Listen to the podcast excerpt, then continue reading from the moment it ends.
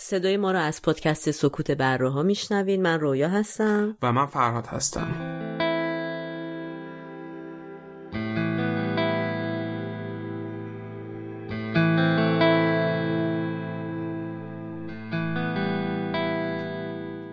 تاریخ ضبط این اپیزود بیست و هشتم آذر هزار و سیصد و نود و هفت خورشیدیه که میشه نوزدهم دسامبر دو هزار و هجده.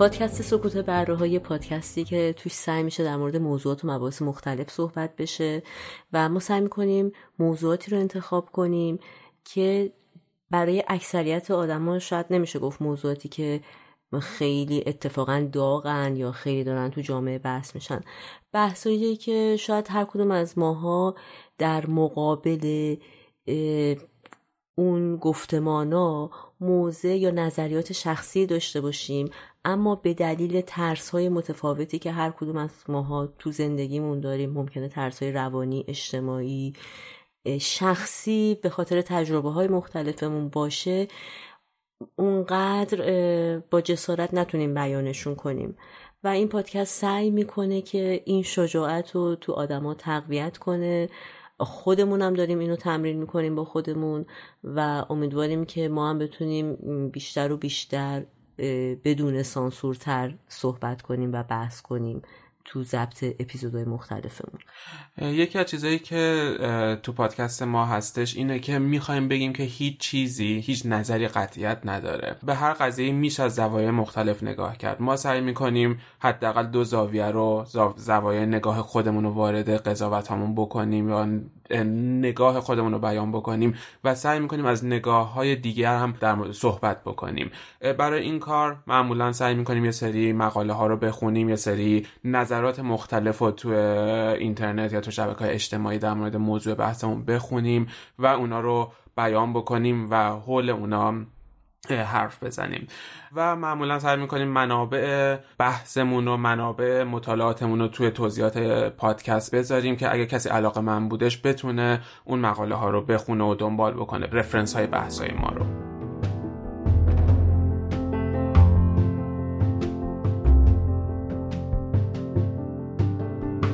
وقتی که یک گروهی از آدم‌ها بشینن و یک چیزی رو وضع بکنن که اکثریت باید بهش عمل بکنن، اسمش میشه قانون. رابینسون کروزه مثلا عادت داشته مثلا صبح ساعت هشت بیدار شه، قانونش نبود. آیا این روند راهو برای قوانین شیطانی باز می‌ذاره؟ اگه از یه قانون هر چند بد بازم باید از اون پیروی کنی، بخاطر اینکه هرج و مرج به وجود میاد. قانون خوب قانونی است که لذت یا آسایش حد اکثر افراد جامعه رو لحاظ بکنه. هممون می‌رفتیم بیرون، شاید رو سریمون مثلا اینجا بود و به اینم فکر نمی‌کردیم داریم نافرمانی مدنی می‌کنیم. خب این به نظر من میشه همون هرج و مرجی که داریم در موردش حرف می‌زنیم. من فکر می‌کنم که قانون احترام نداره. تمام آدمایی که تو ایران زندگی می‌کنن قانون شکنی کردن. خیلی خوب آدم از سیستم راضی نباشه، حتی اگه بهترین سیستم دنیا باشه. ما نباید توی سوئد مالیات بدیم. چرا ما به عنوان کارمند باید مالیات بدیم؟ ایده که با این قضیه مخالفن میگن یه تعریف تئوری از دموکراسی که تو می‌تونی نافرمانی مدنی تو درست کنی. ولی تو الان هم خارج نشین بی‌دردی هستی که کنار گود نشستی. ما به عنوان آدمایی که فکر می‌کنیم تو هر و هر مکانی بعد قانون شکنی اتفاق بیفته برای اینکه بشر اینطوری پیشرفت میکنه، فکر میکنیم دموکراسی داره ما رو گول میزنه. غلط کردن سیستم اینو واسه ما ممنوع کرده. ما همه باید بریم توی اون تونل راه بریم، اگه خفه شدیم خفه شدیم که این قانون رو بشکنیم و با این قانون مبارزه. هر ایرانی سالی یه بار برای یه پرونده خیلی معمولی بره مثلا شکایت کنه، اعتراضش رو نشون بده.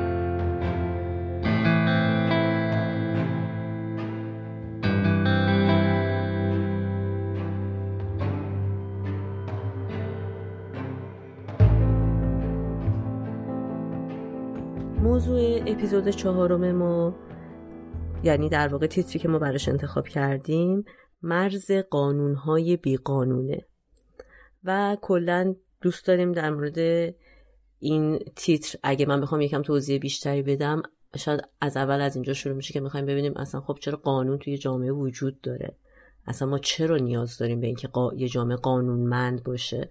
هممون به صورت عادی شاید میتونیم تو طول روز مدام ما داریم از قوانین مختلف، چه قوانین عرفی اصطلاحاً، چه قوانین اخلاقی، چه قوانین اجتماعی داریم پیروی میکنیم، ولی خیلی وقتا پیش میاد که ما خودمون هم شاید اصلا متوجه نباشیم که در واقع تا چه اندازه‌ای بقای اجتماعی، به خصوص اصولاً، یعنی من فکر میکنم ما هر وقت صحبت قانون میکنیم از فرد میایم بیرون. یعنی اصلا میتونیم تصور کنیم که مثلا یک نفر توی یه جایی نیاز به یه قانون داره برای بقای خودش، بدون اجتماع قانون معنی پیدا نمی‌کنه. قانون تو اجتماعی یعنی دقیقاً میشه اون شاید بشه بهش گفت وجدان، اگر فرد بخوایم فردی به قضیه نگاه بکنیم، یا روتین مثلا ام. مثلا رابینسون کروزه مثلا عادت داشته مثلا صبح ساعت هشت بیدار شه، قانونش نبوده. ام. پس ات... ما هر دفعه از قانون فکر م... یعنی من خودم وقتی داشتم بهش به این قضیه فکر می‌کردم احساس می‌کردم که هر دفعه از قانون صحبت می‌کنیم داریم انگار از مثلا اجتماع پشتش میاد، یعنی تو نمی‌تونی اجتماع رو فاکتور بگیری و حذف کنی. و تا جایی که من میدونم قدیمی ترین چیزای قانونی که به صورت در واقع تو اشل بزرگتر به صورت اجتماعی سعی کرده برای اداره یک جامعه‌ای مثلا تعبیه و تهیه بشه، ما چی میگیم؟ آره دیگه میگیم قانون گذاری بشه. این مصر باستان بوده مسکه. خب پس پاسارگاد نبوده؟ نه خوشبختانه نه، این دفعه نه، مال ما نبوده. ولی آره مثل که از مصر باستان شروع شده که بس... که البته خب بحثا خیلی همزمان به یونان میرسه، دورانی که با ارسطو خیلی نظریات مختلفی داره در مورد این قضیه و خب همه هم میدونن دیگه پایه های جوامع مدنی به مفهوم مدرنی که ما خیلی هنوز از نظریات اونا وام میگیریم از یونان و فیلسوفایی مثل ارسطو و افلاطون و اینا اومده. ولی چیزی که آره من تعریف منسجمی اگه آدم بخواد از قانون بده برای خودش، در واقع شاید به مجموعه از بایدها و نبایدها اطلاق میشه قانون، که در جهت حفظ کردن و نجات دادن و مراقبت از یک اجتماعی به وسیله یک سری از ارگانها و نهادها به وجود میاد، ساخته میشه و اجرایی میشه تا در واقع جامعه بتونه به بقای خودش ادامه بده. شاید نمیدونم اگه تو دوست داری چیزی به این تعریف، من این یه تعریف نیست، یعنی این تعریف های مختلف که... آره فکر کردم که مفیدترین تعریف بود. هر شما حتما برین هر کتابی تو هر فیلد قضایی که بهش نگاه کنی یک تعریف خاصی ممکنه از یه زاویه به قانون نگاه کرده باشه و من فکر کردم شاید این تعریف یکم از نظر خود من جهان شمولتر اصطلاح هم باشه. آره واسه قانون واقعا شاید نشه یه تعریف واحد یا یه تعریفی که همه، یعنی بسیاری داره از کدوم طرف داری به قانون نگاه میکنیم، ولی فکر کنم همون که گفتی در تقابل با اجتماع قانون حتما وجود داره، یعنی اگر اجتماعی نباشه قانونی هم وجود نب... نداره. یه فرد قانون نمیتونه، یه فرد به تنهایی نمیتونه قانون واسش معنی داشته باشه. یه چیزی که خیلی برای خود من واضح بود دقیقاً این قضیه بود که فکر می‌کردم که قانون مستقل از اجتماع معنی پیدا نمی‌کنه. مثلا گویا ظاهراً چیزی که از ابتدا تعبیه شده برای اینکه ما بتونیم بهتر زندگی کنیم، ولی تو طول روند تاریخی که برای جوامع مختلف اتفاق میفته به یک ابزار قدرتی تبدیل میشه به یه نوعی که خیلی شاید مدرن ترین نوع سیستمی که میتونه ادعا میکنه حداقل که میتونه از این قانون حمایتی بکنه و داره به معنی شاید به خالص ترین صورت ممکن سعی میکنه اون قانونی که وضع شده رو بیاره و تو سطح اجتماع پیاده کنه. دموکراسیه. نظام‌های پیش از اون از قانون به نفع خودش، یعنی قانون رو در واقع جوری وضع می‌کردن که به نفع منافع خودشون باشه و یه ابزار قدرتی باشه برای مانور دادن. و حالا من نمیدونم تو اگه دوست داری چیزی رو به این قضیه اضافه کنی، چون از اینجا بحث من خیلی به این سمت میره که چه چه تاریخی شد که آدم‌ها یاد گرفتن اوکی وقتی از یه قانونی باید وضع شده که اونو اونو انجام بدن، یه آپشنی هم وجود داره که انجامش ندن و اعتراض خودشون اینطوری نشون بدن. نه من قبلش میخواستم یه چیزی که یکم برگردیم عقب‌تر، بحثی که تو گفتی قانون از کجا شروع شدش، مثلا چیزی که هستش از آثاری که از یونان باستان از نویسنده ها ما داریم الان میبینیم، تو اون زمان قانون به این نوع قانون امروزی وجود نداشت. بیشتر چیزی که قانون اون موقع بودش، اخلاق جای قانون رو گرفته بودش. در حقیقت شهروند خوب شهروند اخلاق مدار بودش و همه چی بر اساس حول محور اخلاقیات میگشتش. حالا از اینجا دو تا مکتبی که بر از روی قانونگذاری بحث میشه میشه عنوانش کرد، به دو گروه میشه تقسیمشون کرد. آدم گروه اول نچرال لاو هستن یا قوانین طبیعی که بنیانگذارای این تئوری نظریه افلاطون، ارسطو، کانت و آدمای دیگه هستن که یه... توی چیزا مسیحیت هم توجه که من دونم این خیلی اگه قدیسای مسیحی بودن که روی نشرالله خیلی با مذهب اومدن قاطیش کردن. دقیقاً اصلا حالا آره ست نشرالله سه تا بیس اصلی داره. چیز از اولیش اینه که باید از اصول اخلاقی پیروی بکنه. مبحث دومش اینه که از دین یا کتاب‌های مقدس سرچشمه میگیره و مورد سومش اینه که از قوانین که تو طبیعت وجود دارن پیروی میکنه. یعنی یه بیس دینی داره، خیلی به مورال یا به اخلاق وابسته است. هر چیز همون چیزی که تو یونان باستان میگیم وجود داشتش، هر چیزی که اخلاقی باشه درسته. گروه دوم که پوزیتیویسما هستنم در موردشون بگم، نمیدونم پوزیتیویسم به فارسی تجربه گرا شاید، نمیدونم چی بتونیم بگیم، نمیدونم منم منم نمیدونم واقعا معادل فارسیش چی میتونه باشه. کلا تو این مبحث ما احتمالاً وقتی بریم جلو خیلی کلمات انگلیسی استفاده میکنیم. یکی از مشکلاتی که داشتیم وقتی دو شروع میکردیم میخواستیم معادل فارسی واسه کلمات پیدا کنیم، خیلی میدیدیم که زبان فارسی تو این مرحله غنی نیستش، خیلی ضعف داره و خیلی کلماتو نمیتونستیم واسش معادل لحاظ بکنیم. سعی میکنیم حالا تو ادامه بحث تا جایی که بتونیم معادل‌های فارسی رو استف... پیدا بکنیم یا با توضیح بدیمشون، ولی خیلی جاها مجبوریم کلمات انگلیسی رو بگیم. ولی حالا گروه دوم پوزیتیویسما هستن که نظریه پردازای اصلیش بنتام، هارت و آستین هستن. اینجا جایی که حالا قانون به اون معنی واقعی مطرح میشه. یعنی وقتی که یک گروهی از آدم‌ها بشینن و یک چیزی رو وضع بکنن که اکثریت باید بهش عمل بکنن، اسم این میشه قانون و همه باید به اون تن بدن، فارغ از اینکه این قانون اخلاقی باشه یا غیر اخلاقی باشه. حالا چند تا فاکتور داره. خب چه گروهی باید اینو این قوانین رو وضع بکنن؟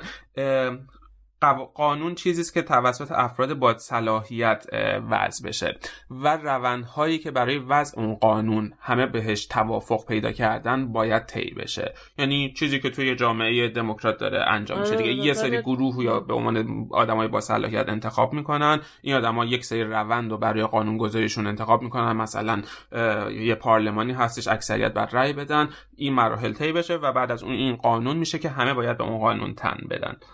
و نکته مهمی که هستش اینه که توی این نظریه یا توی این سیستم قانون یه حلقه بسته است. یعنی اینکه وقتی میخوایم قضاوت بکنیم، قضاوت فقط بر اساس اون قانونی که وجود داره انجام میشه. دیگه شرایط اجتماعی یا ملاحظات اجتماعی یا اتفاقهای که هول و هوش اون اتفاق میفته لحاظ نمیشه. تقریبا حالا نمیشه قطعی گفت صفر و یک به قضیه نگاه میکنم، ولی یک نگاه مطلق مطلق گرایی داره به قضیه.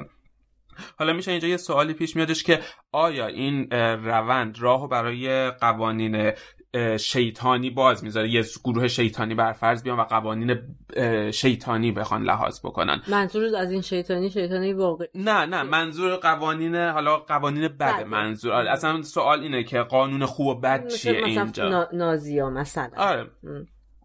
دقیقاً. حالا دقیقاً چیزی میشه که میتونن من شیطانیه به کار بدم، چون تو تعریف مثلا آره تو مقاله که میخونم قوانین شیطانی بود، ولی بعد ادامهش این بود که قانون خوب و بد اصلا چی هستش.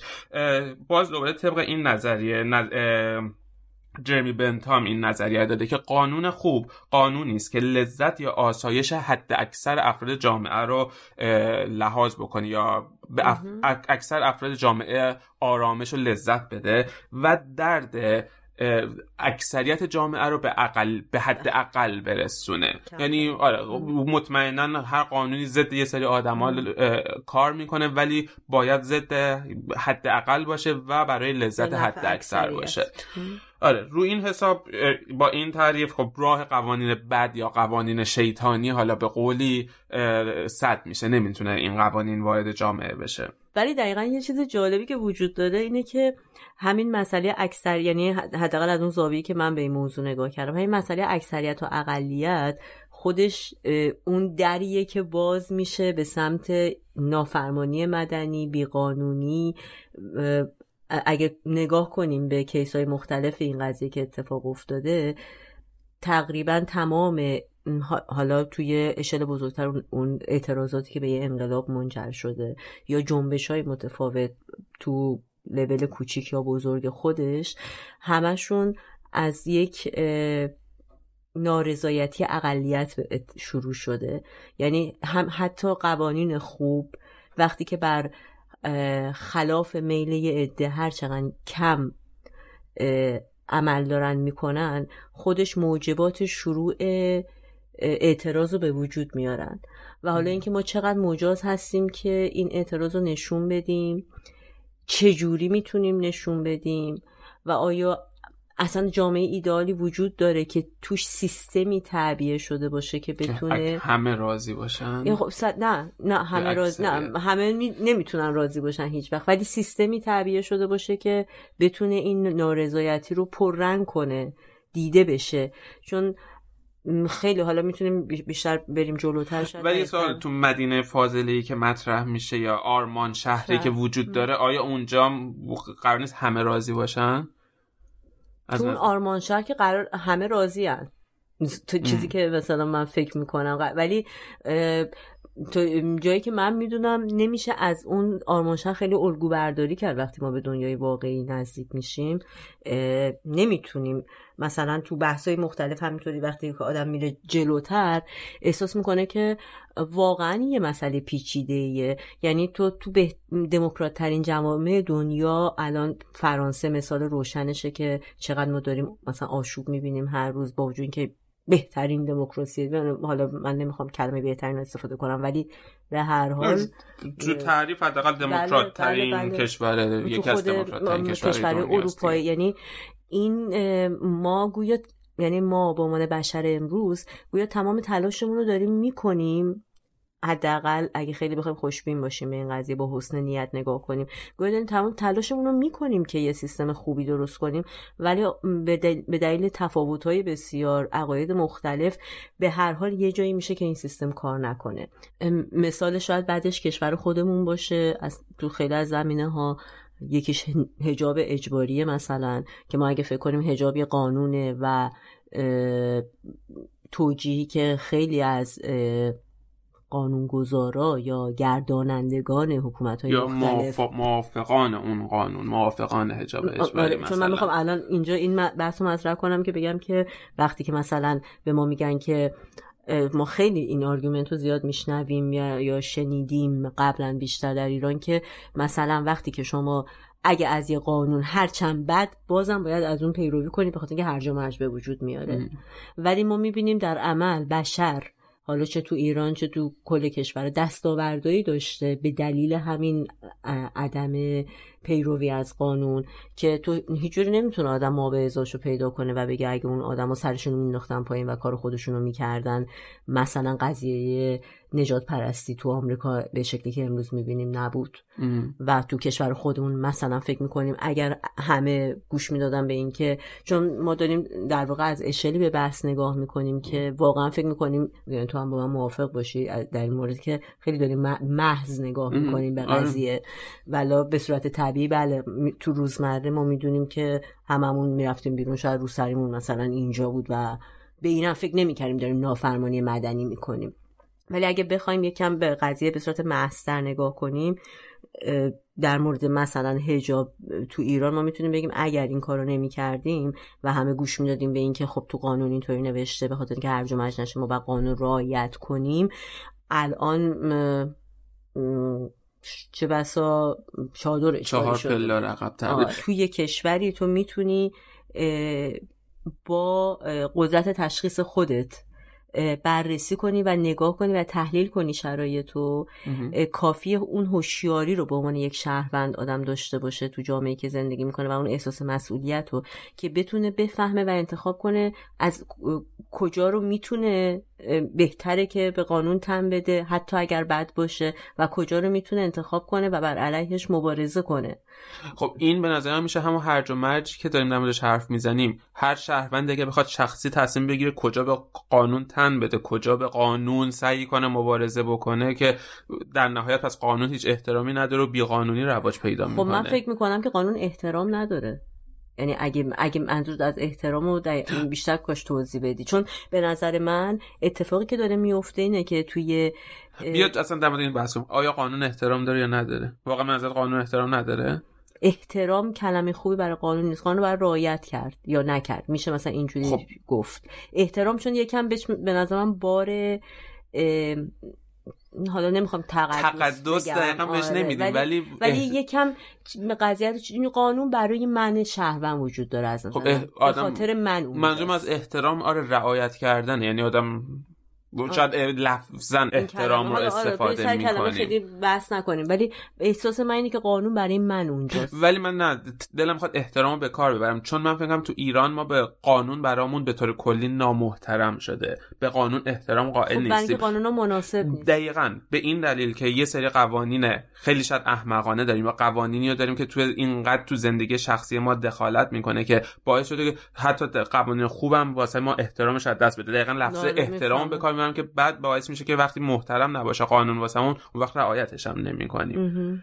اتفاقی که میافته یعنی واقعا مثلا من همیشه مثالی که واسه رانندگی تو ایران میزنم، خب ما به قوانین رانندگی از آدم تحصیل کردمون تا آدم پایین ترین طبقات اجتماعمون تا بالاترین طبقات اجتماعمون به قوانین رانندگی احترام نمیذاریم، رعایتش رو نمی‌کنیم. چرا رعایتش رو نمی‌کنیم؟ چون که فکر می‌کنم که قانون احترامش رو واسه ما دست داده. کلا مخ... یه جوری مخالف قانونیم. چرا مخالف قانونیم؟ چون که قانون توی مثلا قانون حجاب اجباری داریم، قانون منع مصرف الکل داریم، قانون چه می‌دونم نداشتن ویدیو توی خونه توی زمانی داشتیم، قانون نداشتن ماهواره داشتیم، تو خصوصی ترین حریم‌های ما قانون وارد شده و دخالت کرده و یه سری قوانینی وجود داره که هیچ سن هیچ نانسنس هیچ آدم نمی‌فهمه منطقش آره هیچ منطقی پشتش وجود نداره و وقتی اون واسه یه آدم بدیهی ترین حقوق اولیه زندگیش غیر منطقی باشه و بخواد اونجا قانونو مجبور بهش کنه، یعنی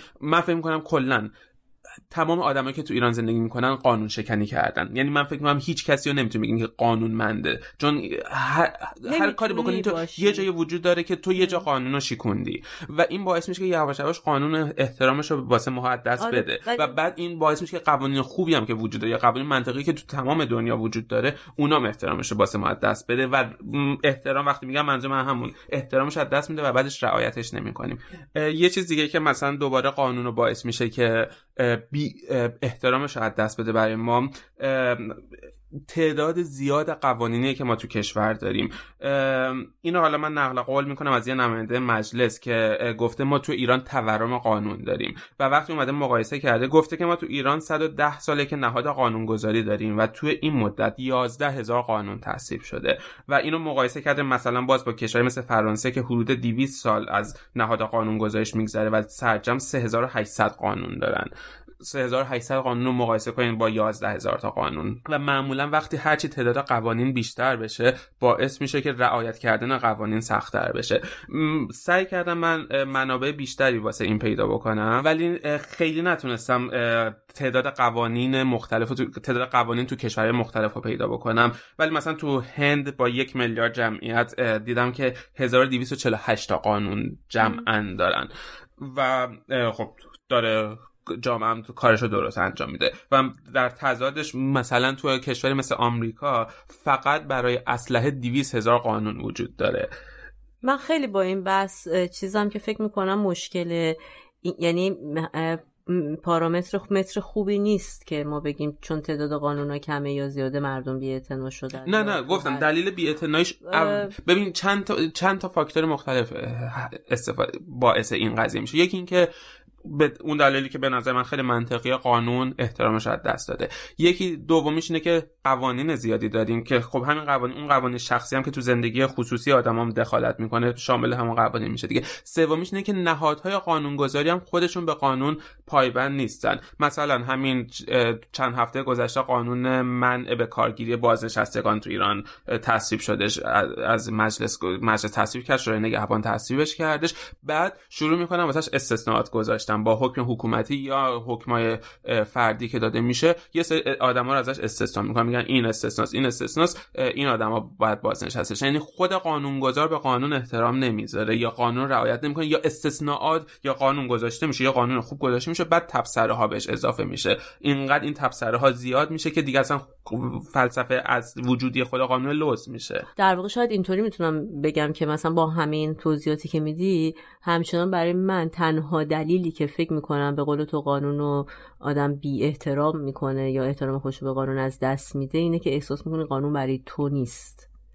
فکر میکنم این چیزی که شاید همه ما کم و بیش وقتی که و به خصوص وقتی وارد حریم شخصی تو میشه این اینو خیلی بیشتر احساس میکنی که از تو داری حق شخصی سلب میشه، پس حتما اون قانون برای من نیست. یعنی وقتی که من نتونم تو خونم توی فضای کاملا بسته کاری که دوست دارم و انجام بدم و بابتش میتونم چک بشم، میتونم جوابگو ب... ب... مسلمه که فکر میکنم این جای من نیست، این این این اونجا بعد بقیه و... قوانینم و بله و تو تعمیم میدی اتومات. شاید میش میتونیم ما اینطوری شاید بگیم که توی کشورهایی که نارضایتی مدنی به دلایلی وجود داره و مشهوده ما خیلی نمیتونیم مرزبندی داشته باشیم بین این که اصلا کجا میتونیم دقیقا بگیم به این قانون باید احترام گذاشت یا کجا باید ازش اومد بیرون. چون اتفاقا که خیلی از این کشورها فکر کن ادعاییی که دارن اینه که دموکراسی نظامشون ام. پس رو اسمم نمیتونیم خیلی مانوری بدیم. مثلا تو کشوری مثل ایران من شخصا اگر بخوام، یعنی خب الان نیستم اونجا، ولی فکر میکنم توی ترافیک، تو رانندگی، توی روزمره‌ای که بوده جاهایی مثلا من واقعا دیدم که به نظرم میمده خب مثلا خانم آقا شما بابت این که مثلا فلان سرویس رو از فلان اداره میگیرین باید این مبلغ رو پرداخت کنید، ولی حتی و من خیلی به نظرم منطقیه که تو داری پول در واقع این سرویسی که گرفتی، اون اداره، اون ارگانی که وجود داره، اون نهادی که اونجا هست باید با این پولا بچرخه و داره به توی خدمتی میکنه و واقعا هم خوب داره میکنه تو خیلی از جاها هم.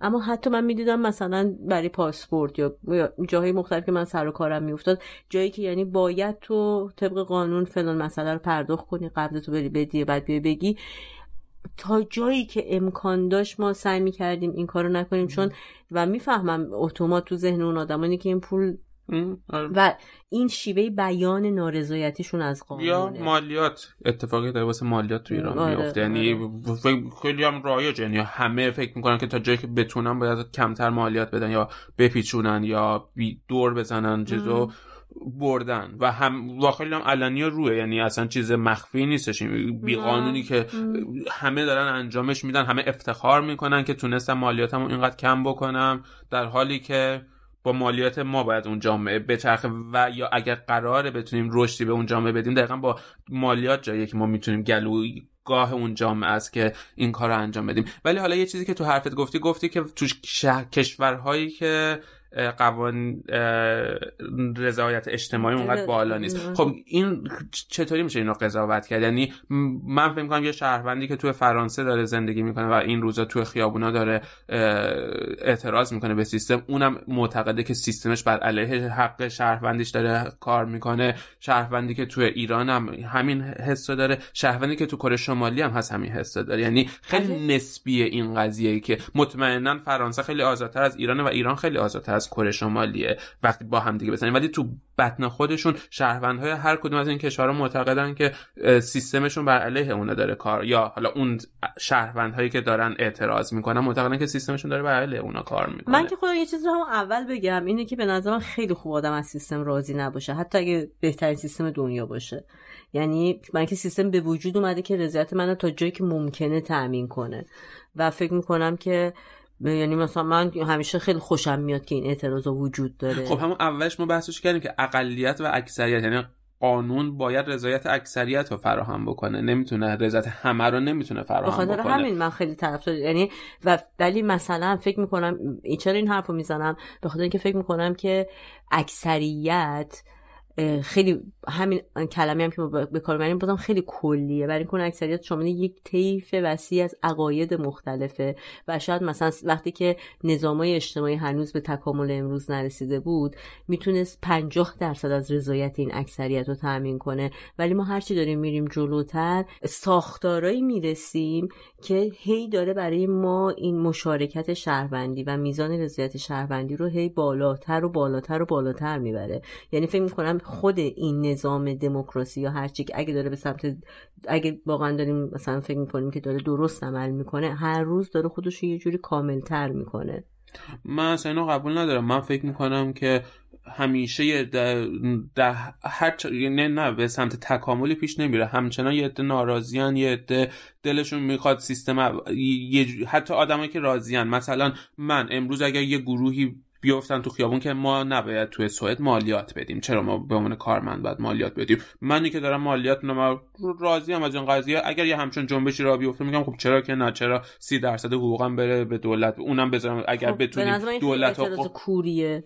نه خب بس دارم میگم همیشه یه جایی واسه نارضایتی هست. من اولش هم گفتم من طرفداری اینو نمی‌کنم که، یعنی هیچ وقت سیستم ایدئال به وجود نمیاد که صد درصدی اجتماعی راضی باشن، ولی به نظر من میزان و اگه ما اینطوری نگاه کنیم که دموکراسی برای این به وجود اومده یا سیستمای شبیه اون برای اینکه رضایت اکثریت رو تامین کنن، به نظرم دموکراسی که صد سال پیش بوده رو با الان مقایسه کنید توی یه کانتکست واحد، مثلا فکر کنیم آمریکا، آمریکای صد سال پیش با آمریکای امروز اروپا، خب آره، هر کدوم خیلی رو به رشد. یعنی منظور من دقیقاً اینه که این و مدام داره این سیستم خودش رو تکمیل، ولی لزوماً تعداد ناراضی ها رو به کاهش نیست. به نظر من دیتیل شده، یعنی و خود این منظورم از دیتیل آره شده، یعنی و خود این خبر نشونه رو به رشد بودن. یعنی مثلا آمریکایی که صد سال قبل سیاها برده بودن، امروز حالا سیاها میتونن ناراضیان که یه سری تبعیض‌های کوچیک‌تر انجام نه میشه با اینکه همچنان مثلا آره, آره.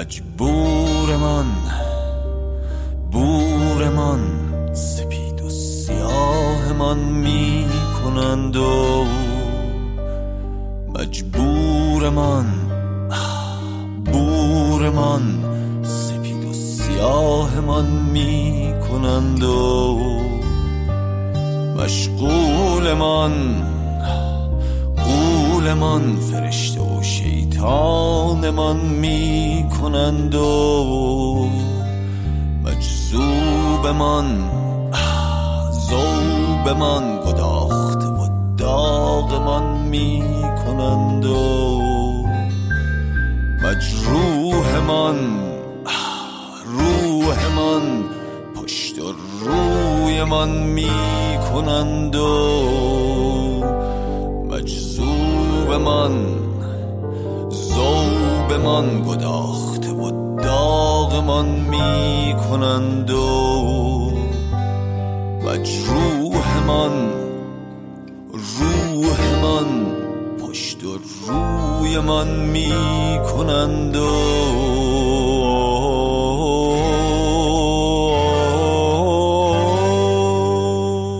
مردودمان دودمان دودمانمان را دود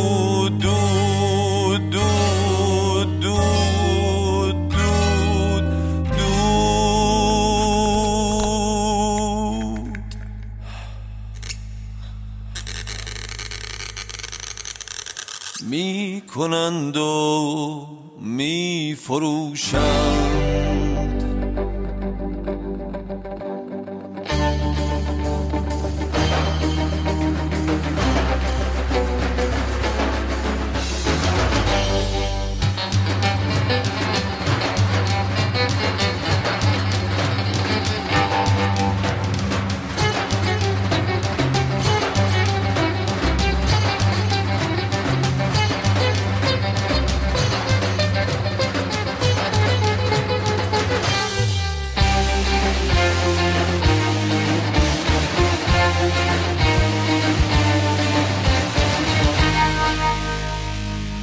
قطعی که در حال شنیدن قسمت‌هایی از اون هستیم اجبار هستش. از آلبوم نیوش خواهم گفت، کاری از گروه نیوش با شعری از حمید جعفری و با صدای سروش قهرمانلو. مجبورمان بورمان سپید و سیاهمان می کنند و مجبورمان بورمان سپید و سیاهمان می کنند و مشغولمان قولمان فرشته و شیطانمان می کنند و مجذوبمان ذوبمان گداخته و داغمان می کنند و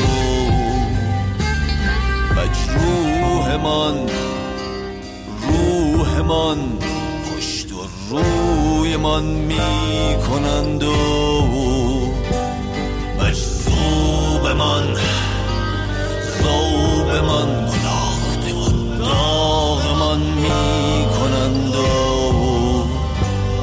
مجروحمان روحمان پشت و رویمان می کنند و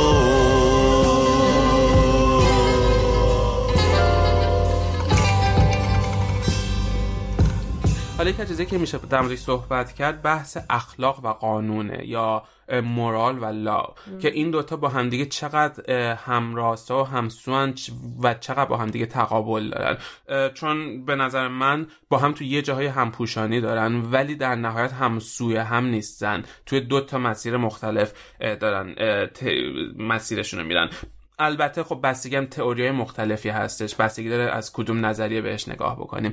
مثلا سه تا تئوری اصلی که اینجا مطرح میشه در مورد اخلاق و قانون، نگاه اول نگاه لیبرال ویو هستش. لیبرال ها معتقدن که قانون هیچ ربطی به اخلاق نداره، هر چیز قانونیه تا جایی که به جامعه صدمه نزنه.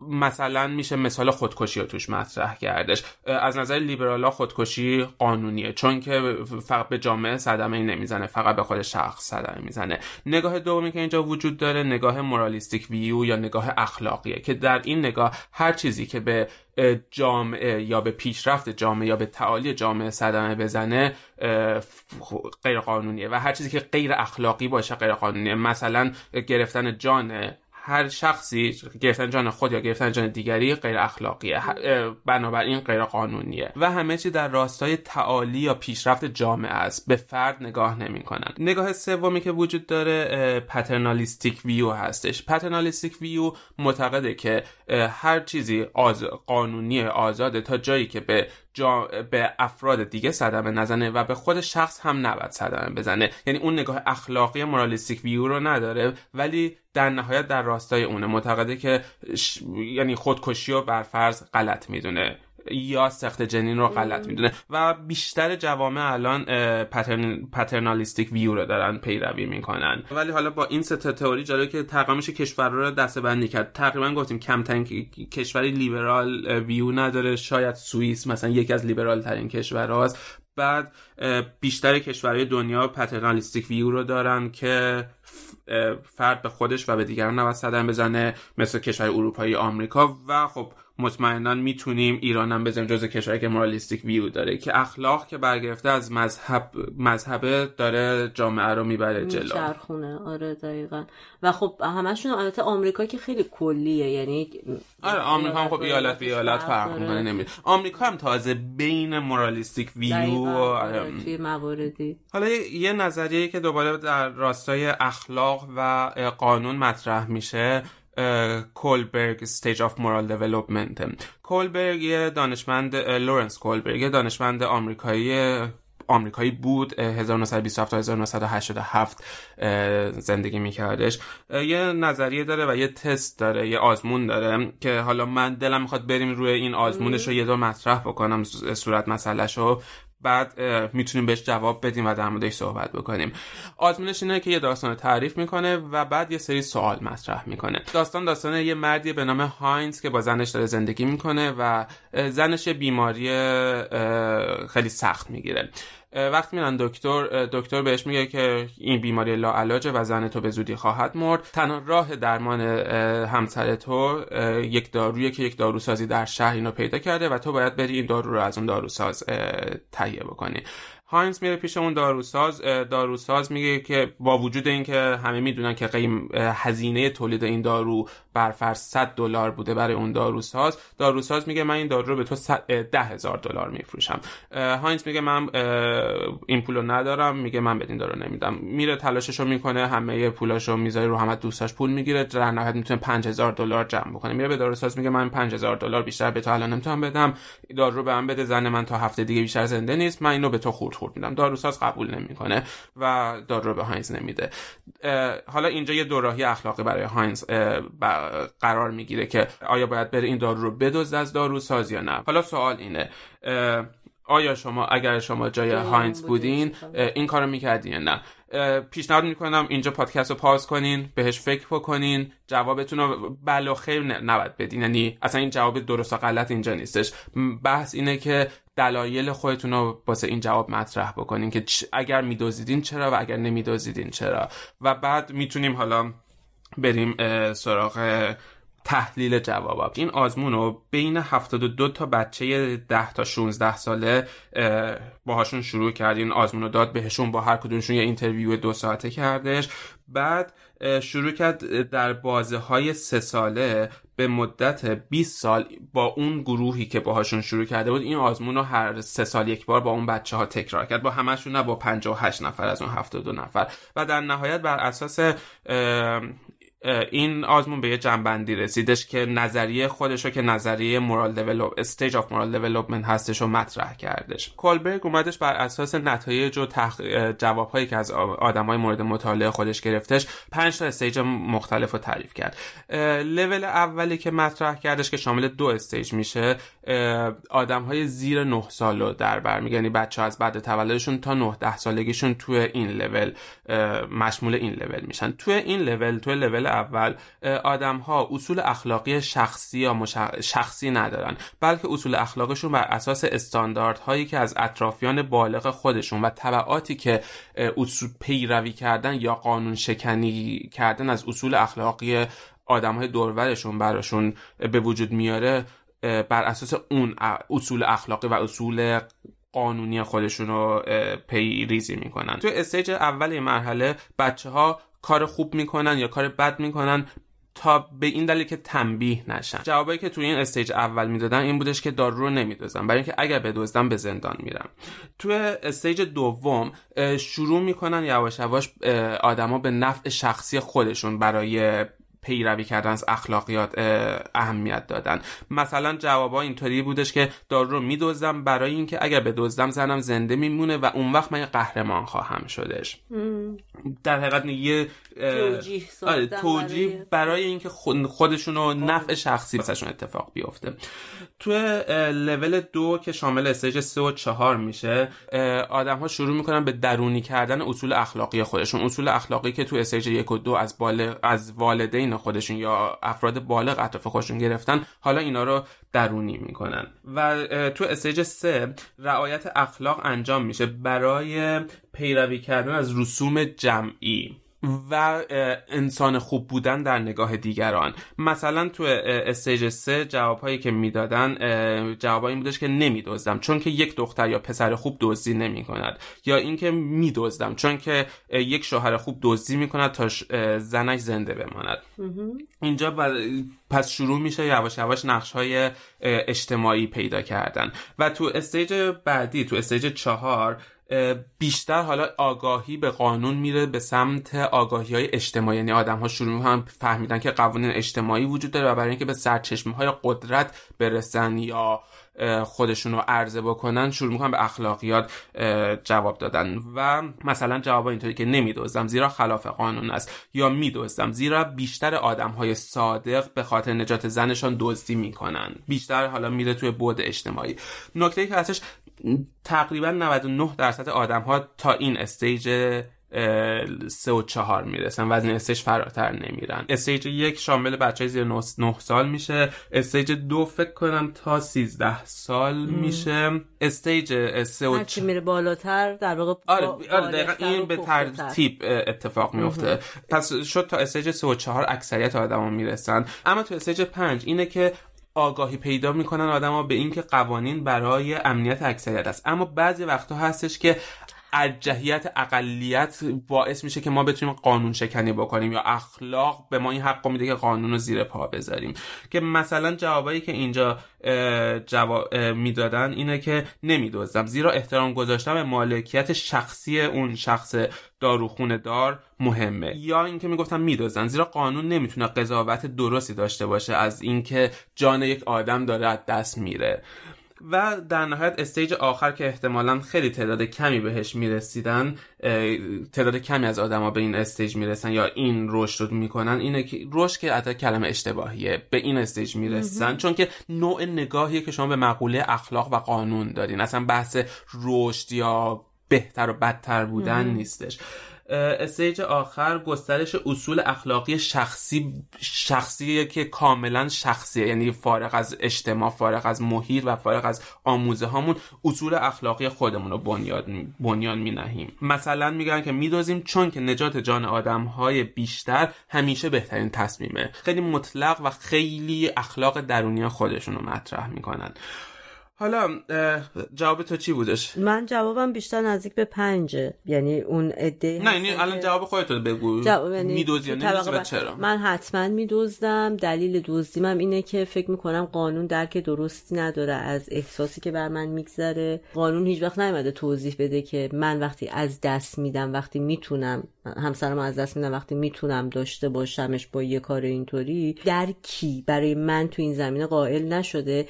در مقابل مثالی که این متد داره در واقع با خودش میاده، یعنی یک آدمی که میتونه یه چیزی رو به تو بده و داره به گرونترین قیمتی که میتونه داره در واقع این کارو میکنه. فکر میکنم یه ناعدالتی بزرگی این وسط داره بر من واقع میشه. تازه دارم همسرم هم از دست میدم. خب حالا مثلا سوال بعدی اینه که اگر اون آدم زنشو دوست نداشت چی؟ خب اینجا جواب تو چی میشه؟ یعنی چون برای من یا اگر اون زنش کاش... نبود یا غریبه بود، یعنی واقعا میخوام اینم همچنان تو میری میدوزی واسه اینکه مسلمه نج... که نه ام. مسلمه که یعنی مثلا من فکر مثل دقیقاً پس نمی پس تو استیج پنج استیج پنج قرار نمیگیری. نه برای اینکه ش... شرط اینه که از یعنی من داشتم به این فکر می‌کردم که حالا همسر نباشه، بچه باشه، در نه در... یا غریبه اصلا باشه. میام ببین تو استیج آخر آدما اصلا دیگه من نف... اگه تو خیابون نصف شب مثلا اگه با یه آدمی برخورد کنم که واقعا رو به مرگه، یعنی این مثالو میتونم اینطوری برای خودم بزنم، رو به مرگه و فکر میکنم میرم تو داروخونه بهش میگم این دارو رو به من بده، من میدونم اگه اینو بخوره زنده میمونه و اون داروخونه نمیده، ممکن اون داروخونه رو بزنم خودم از قفسه بردارم. یعنی اگر واقعا تو اون شرایط قرار بگیرم، اگه اون آدم نزدیک من باشه که صد درصد دیگه میکشم. من جوابی که دادم این بودش که میدزدم برای اینکه زنم فکر کنم از همه چی مهمتره و نجات جون اون واسه من از همه چی مهمتره. تقریبا بین استیج سه و چهار قرار میگرفتم. یه سری انتقادات یا مقاله های مخالفی که بله این شده بودش این دقیقا این بودش. یکی آره این بودش که این سوال خیلی سوال نظریه و آدم ها تو موقعیت واقعی احتمالاً یه کار دیگه ای میکنن تا این چیزی که اینجا میان توی یه مصاحبه میگن.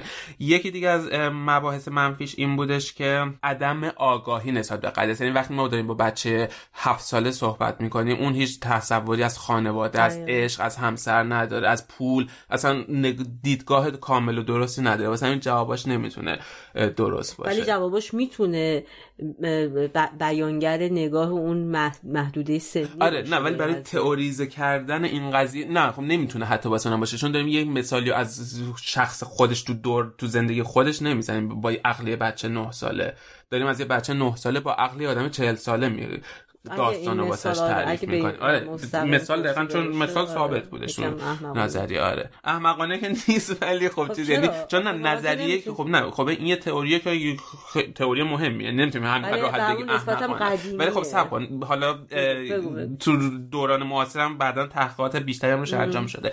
یکی دیگه از چیزایی که انتقادی که بهش بودش اینه که خیلی بر اساس جنسیت این اتفاق افتاده، یعنی سوژه اصلی یک مرده و حالا زنان هم بعد جای خودشون در جای اون مرد بزنن و تصمیم میگیرن، ولی بعداً سال بعدها بازم خیلی تحقیقات زیادی روی این قضیه شده. دورش مال هزار و نهصد درسته؟ نه نه هزار و نهصد و هشتاد و سه تئوری خودشو مطرح کردش، ولی بعدها دوباره ریویژن‌های مختلفی آره. مثلا یه نمیدونم تو چه سالی انجام شدش، ولی رفتن تو زندان‌ها این تست دادن به آدم چیز کردن و بیشتر زندانی‌ها تو لول دو مونده بودن، دو یا سه بودن. بعد رفتن اینو دادن به جامعه آماری مختلف، دیدن که هر چقدر آدم‌ها تحصیل کرده تر باشن به لول‌های سه، چهار یا پنج خواهند رسید. پنج نه بیشتر میگم چون نود و نه درصد آدم‌ها تو لول سه و چهار میمونن. ولی خیلی چیزای اینطوری خیلی آم... چیزای آماری جالبی هست که میتونن کلا مقوله اخلاق و قانون خیلی مقوله جذابیه، یعنی میشه ساعت ها و ساعت ها واقعا نمادش صحبت، یعنی ما فکر کنم الان نهایت و هر کدومش یه چیز جدید توش. ما الان واقعا فقط یه نوک به حیث دادیم و ازش میخوایم رد شیم. حالا اگه از همینجا بخوایم برگردیم به بحث خودمون که اولش کردیم در مورد دموکراسی و به حرف اقلیت و اکثریت، مسئله که وجود داره این تناقضیه که تو ذات خود این دموکراسی به وجود اومده، چون در واقع ایده‌ای که طرفدار دموکراسی ان ظاهرا دموکراسی رو اینطوری تعریف میکنن که میگن دموکراسی سیستمیه که همیشه همیشه ما میدونیم که همه جا میگن بهترین هنوز جایگزینی برای دموکراسی به وجود نیامده و یکی از نقاط قوت این سیستم که در واقع اینقدر دارن بهش بها میدن اینه که میگن همیشه خودش خودشو میسازه. به چه معنی؟ یعنی همیشه میتونه آلترناتیوهای خودشو، یه سیستمی وجود داره توی دموکراسی که میتونه یه آلترناتیوی به تو بده، راهکاری به تو بده برای اینکه نافرمانی مدنی تو ابراز کنی. این چیزی که از خود دموکراسی میگن. از طرفی ایده میگن این یه ایده که با این قضیه مخالفن، میگن این یه تعریف تئوری از دموکراسی که تو میتونی نافرمانی مدنی تو ابراز کنی. بله تو قانون اینطوری گفتن، ولی واقعا تو دنیای واقعی و در عمل دموکراسی نافرمانی مدنی رو بر نمیتابه، چون نمیاد تعریفش کنه، میگه اون چیزی که من میگم نافرمانی مدنی و اون چیزی که من میگم نافرمانی مدنی نیست. مثلا اگه شما با این قضیه مخالفین بریم فلانجا وایسین و فلان کارو بکنید. و چون یه جنبش‌های مختلفی هستن تو دنیا، ایده هستن اینطوری که من میخوندم در واقع طرفدار قانون شکنی هن و هی میان این این پروسه رو خیلی سعی میکنن که بحث از اتفاقای موجود جامعه الهام بگیرن و روی این قضیه ها بحث کنن، که میگن ما به عنوان آدمایی که فکر میکنیم تو هر زمان و هر مکانی بعد قانون شکنی اتفاق بیفته برای اینکه بشر اینطوری پیشرفت میکنه، فکر میکنیم دموکراسی داره ما رو گول میزنه، به خاطر اینکه عملا داره به ما میگه اوکی شما میخواین مثلا اعتراض... همین الان باز دوباره میتونیم برگردیم به مسئله فرانسه. خب مثلا بله گزارشایی هست از اینکه پلیس خیلی با خشونت برخورد کرده تو همین نظام دموکرات و خفه کرده مثلا آدما رو. چرا؟ چون میگه که ما می... ما میگیم شما اعتراض کنید ولی نه اینجوری که دارین میکنید. طرف داره کسی که از قانون شکنی حمایت میکنن، میگن که ما ذات این که یه قانونی عوض بشه باید این اعتراض توش پررنگ باشه، یعنی ما بتونیم خودمون رو نشون بدیم برای اینکه ما همیشه ماینوریتیم، همیشه حداقلیم و برای اینکه خودمون رو بتونیم به جهان نشون بدیم که ما آقا مثلا با واکسن زدن مخالفیم، باید یه حرکت رادیکال توش باشه و دموکراسی این اجازه رو به ما نمیده معمولا. و از حالا بعضی وقتا هم یه سری اتفاق احمقانه تو این گروهی که قانون شکنی میخوان بکنن میافته. مثلا من پارسال داشتم میخواستم با دوچرخه از استکهلم برم به یه جزیره دیگه، راهی که به اون جزیره بودش یه تونل بودش، یعنی فقط یه مسیر داشتش، مثلا پنج کیلومتر آخرش یه تونل بودش و این تونل ورود دوچرخه و آبر توش ممنوع بودش. بعد من شروع کردم خوندن، یعنی خب من چطور باید به اون جزیره برم، هیچ راه دیگه‌ای نبودش. قوانینو که خوندم تا تا سی سال قبل این آزاد بودش، بعد سی سال قبل یه نفر داشته میرفته خفه شده توی تونل مرده و دیگه اینو ممنوع کردم. بعد تو فرومای میخون تو فرومای سعودی میخونن که خب چه راهکاری از اتوبوس هستش یا چیزی هست، بعد یه سری نوشته بودن که غلط کردن سیستم اینو واسه ما ممنوع کرده، ما همه باید بریم توی اون تونل راه بریم، اگه خفه شدیم خفه شدیم که این قانون رو بشکنیم و با این قانون مبارزه بکنیم. یعنی خب... یه جایی واقعا به کمدی میرسه قضیه. خب آره آدمای اینطوری که هستن، یعنی نمیدونم تو اسم اینا رو قانون شکن میذاری خب. فقط چون که دارن ممنون مم... نه اون فل... اینم نه به این فلسفهش، همون فلسفه که تو میگی حالا میتونه قانون شکنی تو ابعاد بزرگترش، ولی معتقده که هر جایی که قانون هست باید با قانون مبارزه کرد. یعنی به نظر خب اون خیلی بری... آره واسه من لفظ احترام به قانون رو به من به کار بردم، چون مثلا قانون باید به قانون تن داد. هر قانونی هر چقدر بد باشه، در مورد کشور دموکرات حرف میزنم، در مورد ایران یا کره شمالی حرف میزنم، توی یه کشوری که منطقی هستش قضایا باید با قانون تن داد. مثلا توی سوئد یه قانونیه که ما واسه استفاده از رادیو تلویزیون باید ماهانه هر کسی که تو خونش تلویزیون داشته باشه، حتی اگه تلویزیون رو استفاده نکنه، باید این مبلغ ماهانه‌ای رو بده. معمولا هم خودت باید زنگ بزنی اعلام بکنی که من تلویزیون دارم، این مبلغ رو بدیم، این مبلغ رو میخوام بدم. بعضی وقتا هم خودشون بر بازرسی میکنن. یک سال یا دو سال قبل این قانون عوض شد که چون که با تبلت یا با موبایلم میشه تلویزیون شبکه تلویزیون گرفت، همه کسایی که تلویزیون تبلت یا موبایل تو خونه‌شون دارن، حتی اگر تلویزیون نمیبینن، باید این مبلغ رو بدن. خب خیلی به نظرم قانون احمقانه‌ای بوده، چون خیلی اصلا امکان داره هیچ وقت نخوان تلویزیون ببینن، تلویزیون هم ندارن، ولی هر کسی تو خونه‌ش دیگه یه اسمارت فون داره. قانون احمقانه بود. خیلی همون موقع شروع کردن موب... چیز کردن که نه ما دروغ میگیم و افتخار میکنن به این دروغ. من خیلی که اینجا میگم ایرونی، تو حالا تو کامیونیتی ایرونی من میگم که خیلی خوشحال بودن که غلط کردن، قانون اشتباهه و ما این پولو نمیدیم. من واسم همیشه این بودش که این قانون اشتباهه ولی باید بهش تن داد و تلاش کرد درستش کرد، عوضش کرد و این تلاش دقیقاً جواب داد. شش ماه بعدش قانون عوض شده، دوباره موبایل و تبلت رو ازش حذف کردن و گفتن فقط کسایی که تلویزیون دارن. این واسه من مثالی یه قانون بدیه که ولی باید بهش احترام گذاشت. من میدونم دو تا کیس دادگاهی شد که اون قانون عوض شد، یعنی دو, دو, نف... دو نفر رفتن اینو بردن به دادگاه عالی. من کاملا موافقم اون نحوهی که حالا آدم هر آدمی ایرانی یا غیر ایرانی شاید مثلا با دروغ گفتن به اینکه من ندارم و من مثلا این پرداخت نکرده، این قانون شکنی نیست عملا، این منفعت کاملا شخصی در نظر گرفتنه و دل خودش هم آدم شاد میکنه که من پولشو ندم، چون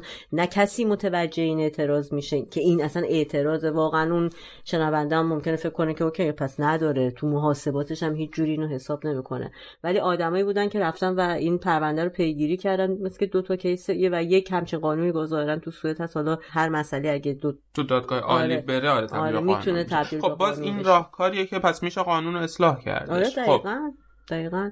خب من با این نمیدونم الان تو قانون شکنی تعریف چی از قانون خب شکنی؟ من تن ندادم من... به قانون برای من قانون شکنیه. تعریف من از قانون شکنی توش آنارشی نداره، ولی توش یه جور حضور و هوشیاری داره. یعنی فکر میکنم که من کاملا موافقم که همیشه مثلا فقط مخالف بودن با قانون نه فضیلت نه امتیاز برای کسی حساب میشه، اما به نظر من هوشیار بودن و حضور داشتن در لحظه تو موقعیت‌های مختلف وقتی داریم کاری رو انجام میدیم، نه تحلیل خیلی مفصل ولی یه مقداری آگاهی توش باشه و فکر کنیم هم منفعت خودمون رو در نظر بگیریم و هم منفعت جامعه‌مون رو و بعد بریم اونو به عنوان یه حالا فکت و یه کاری که حتما باید انجامش بدیم یا ندیمش، چون به هر حال ما مدام با این قضیه تو هر جایی که زندگی میکنیم روزانه سر کار داریم با.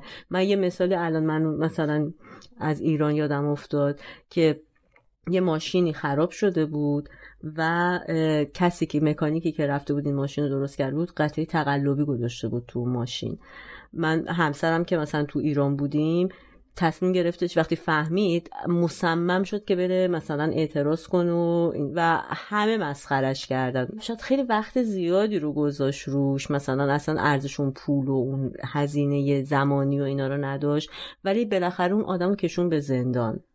و من همیشه مثلا این خیلی تو ذهنم بود، یعنی به منظورم از هوشیاری یه همچین حالتی. به هر حال تو همون قانون ناقصم به من خب اینجا که قانون که نبود، در حقیقت اون بیقانونی انجام نشده بود، قانون اتفاقا دفاع میکرد از اون ولی, شر... ولی ما, ای... ما ما معمولا به خاطر اینکه تو جامعه ایران مثلا به دستگاه قضاییش اعتمادی نداریم از این میپریم، به دستگاه قضایی اعتماد نداریم و اینقدر بیقانونی زیاده که آدم اگر بخواد شروع کنش کنه از صبح تا شب باید که تو دادگاه، یعنی باید کار تمام وقت آدما میشه دادگاه. ولی رفتن. ولی فکر میکنم به عنوان شهروند ما باید همین مسئولیت‌ها رو بپذیریم اگر میخوایم جامعه بهتری داشته باشیم. سخته، یعنی من خیلی با این نگاه مخالفم که فکر کنیم که جمع ببندیم و بگیم خب ما اگه این کار اوکی واسه همه کیسامون دادگاه نریم، ولی میتونیم انتخاب کنیم. اگه ما در ماه مثلا به سی تا کیس میخوریم که سر سی تاش هم اعتراض داریم، میتونیم دو تاشو یکیشو اصلا سالی دو فکر کنین هر ایرانی سالی یه بار برای یه پرونده خیلی معمولی بره مثلا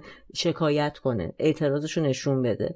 فکر میکنم خیلی به نظر من کلا ایدئالیست داری حرف میزن، یعنی من آره خیلی موافقم که وظیفه شهروندی هممون هستش، وز... یعنی دقیقاً یه کشور با... به این صورت پیشرفت میکنه که هر شهروند مسئول بدون خودشو، که اگر بیقانونی دید باهاش بخواد باید باهاش برخورد بکنه یا بی تفاوت بهش نباشه. ولی ولی ولی واقعا نمیدونم تو ایران چطوری میشه به این قضیه آدم نگاه بکنه. من فکر میکنم ما آگاه نیستیم به اثر، یعنی در واقع اینقدر ناامیدیم از اینکه این قضیه تأثیری بذاره که در واقع بیخیالش میشیم و همه و خب ذهن انسان هم به سمت تساهله، یعنی دوست داره بگه که آره نه چیزی نمیشه دیگه، حالا اینم مثلا یارو بهش رشوه میده پرونده منو میبنده تمام میشه. من فکر میکنم تو اگر تو ایران مثلا به همون مکانیکی که داره کارتو درست انجام میده، به جای اینکه ببریش دادگاه به خودش تذکر بده، مثلا بهش بگی احتمال این که جونتو از دست بدی سری همچون تذکری بهش مثلا بگی من فهمیدم تو این کارو کردی و این کار تو غیر اخلاقیه، فکر کنم احتمال تو جونتو سری همچون تذکری از دست بدی.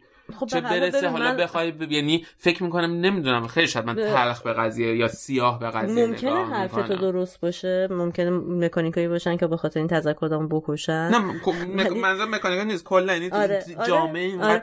اما من همیشه وقتی که بخوام اینجوری نگاه کنم همیشه فکر بب... با در نظر گرفتن اینکه خودم آدمی هم که نتونستم اون شرایط رو تحمل کنم و اومدم از ایران بیرون، یعنی همیشه این بار با من هست به عنوان مثلا یه آدمی که نمونده تو اون شرایط و بخواد چیز رو بسازه و تغییر بده. ولی با توجه به همین حرفا فکر میکنم که بله اگه ما میگیم نه و دشواره، من همیشه یاد خونریزی‌های خیلی زیادی که تو قرون وسطا توی اروپا اتفاق افتاد و هزینه‌هایی که مثلا کشوری مثل فرانسه سر انقلاب فرانسه دادن و فکر میکنم هزینه داره. ولی تو الان هم خارج نشین بی دردی هستی که کنار گود نشستی بگی لنگش بکنی، یعنی بخاطر همین اول اول اینو میگم. آره آره. یعنی فکر گفت... میکنم ما ف... ما ف... فرار میکنیم از واقعیت. اما مسئله اینجاست که اگه بخواد چیزی ساخته بشه اینجوری ساخته میشه. نمیدونم مثلا الان فکر میکنم شاید اگه این اتفاق بهار عربی و نمیدونم این چیزا کل خاورمیانه رو در بر میگرفت از جمله ایران، شاید همه چی اکتیوتر بود، شاید نمیدونم، شاید مثلا برای ما الان ته دل هممون خیلی فرقی نداشته باشه که خب حالا دیگه این ایران درست نمیشه، بالاخره یه موقعی هم از بین میره میپاشه از هم، نمیدونم. به هر حال در جایگاهی که دارم صحبت میکنم میدونم به خودی خود متهم هستم، ولی خودم و همیشه این عذاب وجدان رو با خودم دارم، یعنی این درگیری رو دارم. اما فکر میکنم که جوابش این نیستش که ما بگیم که نه یا به سیستم اعتمادمون رو کامل، تو همون سیستم هم میشه با چیزای خیلی کوچیکو حل کرد.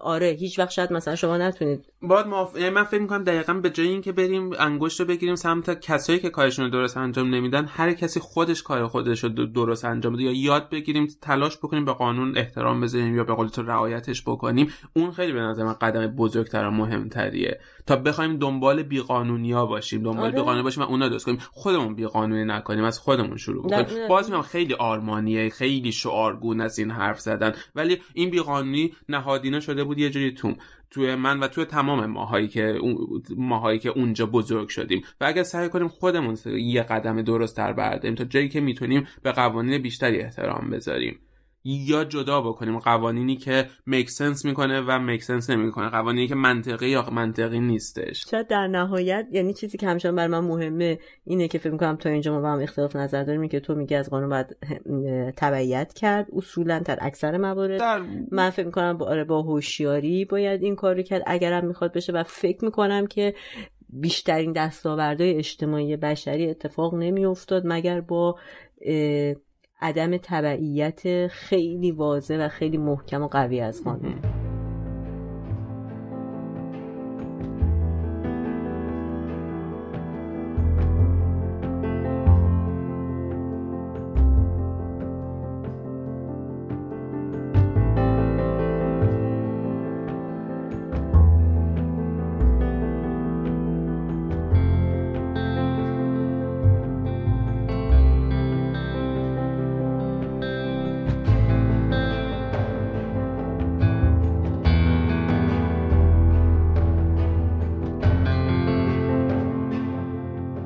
گفتگویی که شنیدید قسمت چهارم یا اپیزود چهارم از پادکست سکوت بر برهها بود تحت عنوان مرز قانون‌های بی‌قانون.